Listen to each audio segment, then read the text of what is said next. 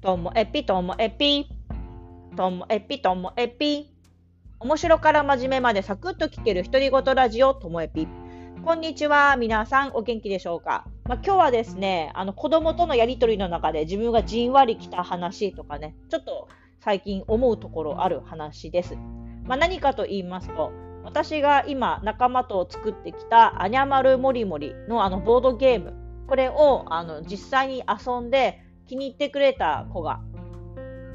その子がそのボードゲーム自分のお金で買いたいって言ったんで、そうかそうかっていう風に、ね、なったんですけども、でもあのその子は最初私には自分の貯めたお金であのお父さんお母さんに聞いて、そして買いたいって言ってくれたんですけどもね。でも後でよくよく聞いたら自分で貯めたお金ではなくてこれ自分で稼いだお金だったんです。いやもうその話をね聞いたら私もうその子目の前にしてもうじんわりちょっとね泣きそうになるぐらいなるぐらいだったんですけども。そのお金ってあの例えば同じ1万円であっても小学生にとっての1万円中学生にとっての1万円高校生にとっての1万円大人にとっての1万円ってなんか全然価値が違うんじゃないかなって思ってて。だからあの前からあのお年玉を子供がうんすん言う間もなくなんか自動的に全部あの貯金するっていう仕組みにしてる家庭があると思うんですけどなんかあれは私実は反対派なんですよね。だって、うんと、大人にとっての1万円と子供にとっての1万円普通に考えたらですよ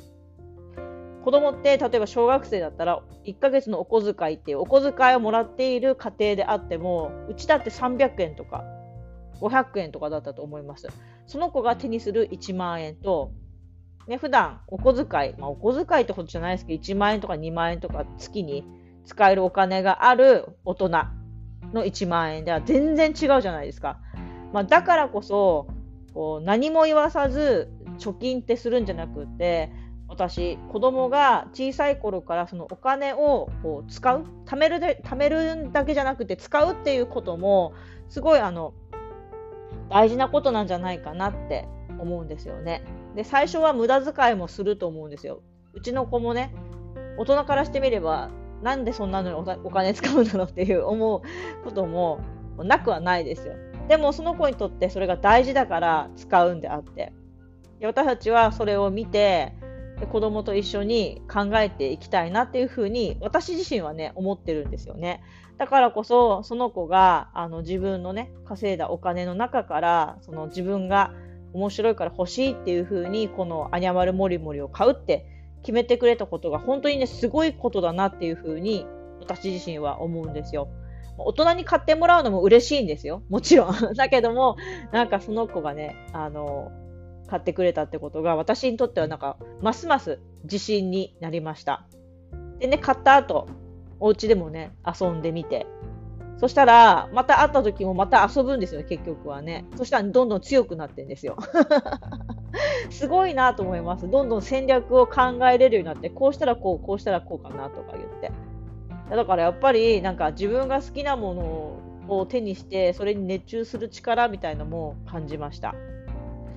いやだから私自身、うんと、私はね無駄遣いしてきた子供だったんです。お金を持ったら全部使いたいタイプの子で、あのお祭りに行く時におじいちゃんおばあちゃんがお小遣いくれても私は全部使っちゃう。で弟とかお姉ちゃんは残しておいてなんかその後好きなものを買うためにも取っておくんですけどお祭りのためにもらったものだからお祭りで使っちゃうそんな子供でした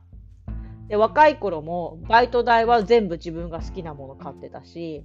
あの独身の頃もお給料は全部使っちゃってたし貯金なんてこと知らなかったんですけどね。で,、まあ、でもねなんか好き放題使ってきたからこそあの結婚し子供できていざという時にはなんかもう物欲っていうのはだいぶ少なくなって。だから狂ったようにお買い物してたのがこう嘘のようになったんでね私自身は私自身についてですよに言うとなんか無駄遣いする期間よくわかんないけど欲しいものをしっかりこう買う使うっていう期間が人生の中にあった方がいいんじゃないのかなっていうのが私なりの持論です。まあね、あの何でも仲間というのは遅咲きは狂い咲きようねみたいな。例えば今までそのお金使っていかなかった人がちょっとお金持って自由になったらすごい使っちゃうとかお家が厳しくてなんかお菓子とか制限されたりゲームとか制限された人が1人暮らししたらもうお菓子とかゲームとかやりたい放題になっちゃうとかねなんかそういう風になるぐらいだったらあの徐々にあの自分の家族とこう相談しながら使い方食べ方とかっていうのを考える方が私は好みだなっていうふうに思っております。なんか最後ちょっと真面目なまとめですけどとにかくその子がアニャマルモリモリを買ってくれたことが私にとっては本当にジーンときたそんなお話でした。今日も最後までお聴きいただきましてありがとうございました。さようなら。